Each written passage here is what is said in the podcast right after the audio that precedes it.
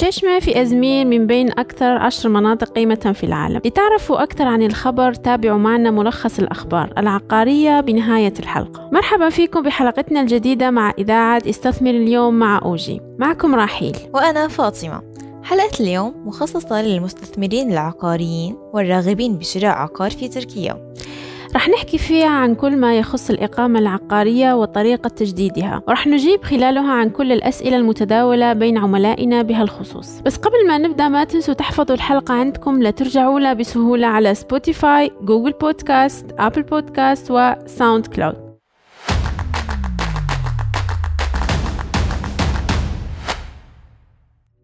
أولا شو هي الإقامة العقارية؟ هي أحد أنواع الإقامة القصيرة الأجل عادة يتم إعطاؤها لسنة واحدة وماكسيموم لسنتين. قابلة للتجديد بيتم منحها للأجنبي المالك للعقار في تركيا. آه، بحق للزوج أو الزوجة والأولاد تحت السن 18 سنة للحصول عليها أيضا. طيب شو هن الأوراق المطلوبة للتقديم على الإقامة العقارية؟ باختصار الأوراق المطلوبة للمقدم وأفراد أسرته هن أول شيء نسخة عن سند الملكية العقارية وتأمين الزلازل المعروف داسك من صاحب العقار. العقار فقط. استمارة طلب تصريح الإقامة أربع صور بيومترية جواز سفر ساري المفعول تأمين صحي ساري المفعول حساب بنكي إثبات مورد مالي كافي طوال مدة الإقامة. نسخة عن دفتر العائلة مترجم للغة التركية ومصدقة من كاتب العدل أي النوتر. أما بالنسبة لتجديد الإقامة العقارية تم تمديدها بنفس خطوات التقديم عليها لأول مرة بس بيتطلب تعبئة استمارة طلب التمديد. رح نضيف لكم رابط الوصول للاستمارة بصندوق الوصف بالإضافة لإحضار وثيقة إثبات السكن بدل عن نسخة الطابع تمام. وهلأ لنجيب عن الأسئلة المتكررة بين عملائنا بخصوص الإقامة العقارية. أول سؤال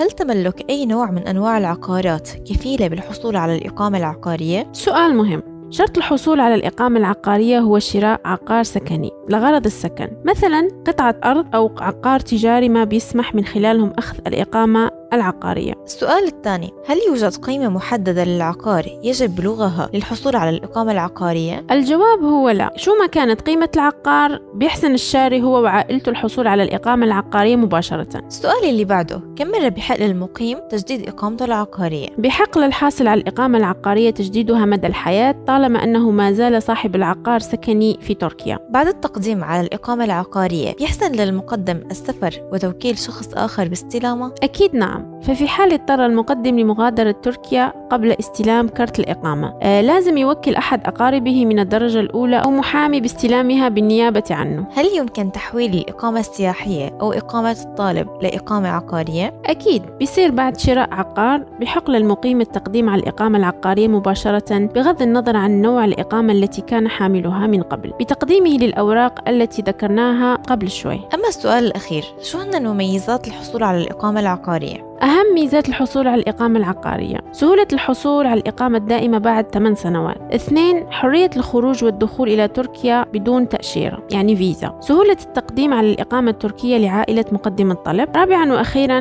منح حق التعليم المجاني للأطفال تحت سن 18 في المدارس التركية. قبل ما ننهي حلقتنا لليوم لنوقف مع موجز الأخبار العقارية للأسبوع بحسب هيئة الإحصائيات التركية. أسنيور توبيليك دوزو وفي مقدمة المناطق التي استحوذت على أكبر عدد مبيعات للعقارات السكنية فيها إسطنبول يتجه الروس نحو تركيا بشراء العقارات فيها بحيث ازدادت عمليات البحث عن العقارات السكنية في تركيا من قبل الروس بنسبة 51% مقارنة بالفترة نفسها من العام السابق وأنطاليا في مقدمة رغباتها. صرح موقع أندكسا أن جزيرة ششمة في أزمير من بين أكثر عشر مناطق قيمة في عقاراتها في العالم حيث بلغ متوسط المتر المربع المربع الواحد فيها حوالي 22 ألف ليرة تركية أي حوالي 1500 دولار. وهيك بنكون وصلنا لنهاية حلقتنا لليوم. فريق أوجي انفسترز دائما جاهز لمساعدتكم للحصول على أفضل الفرص العقارية بأسعار مناسبة لضمان حصولك أنت وعائلتك على الإقامة العقارية وتجربة فرصة العيش في تركيا. لهيك لا تترددوا بالتواصل معنا على الرقم الموجود بصندوق الوصف.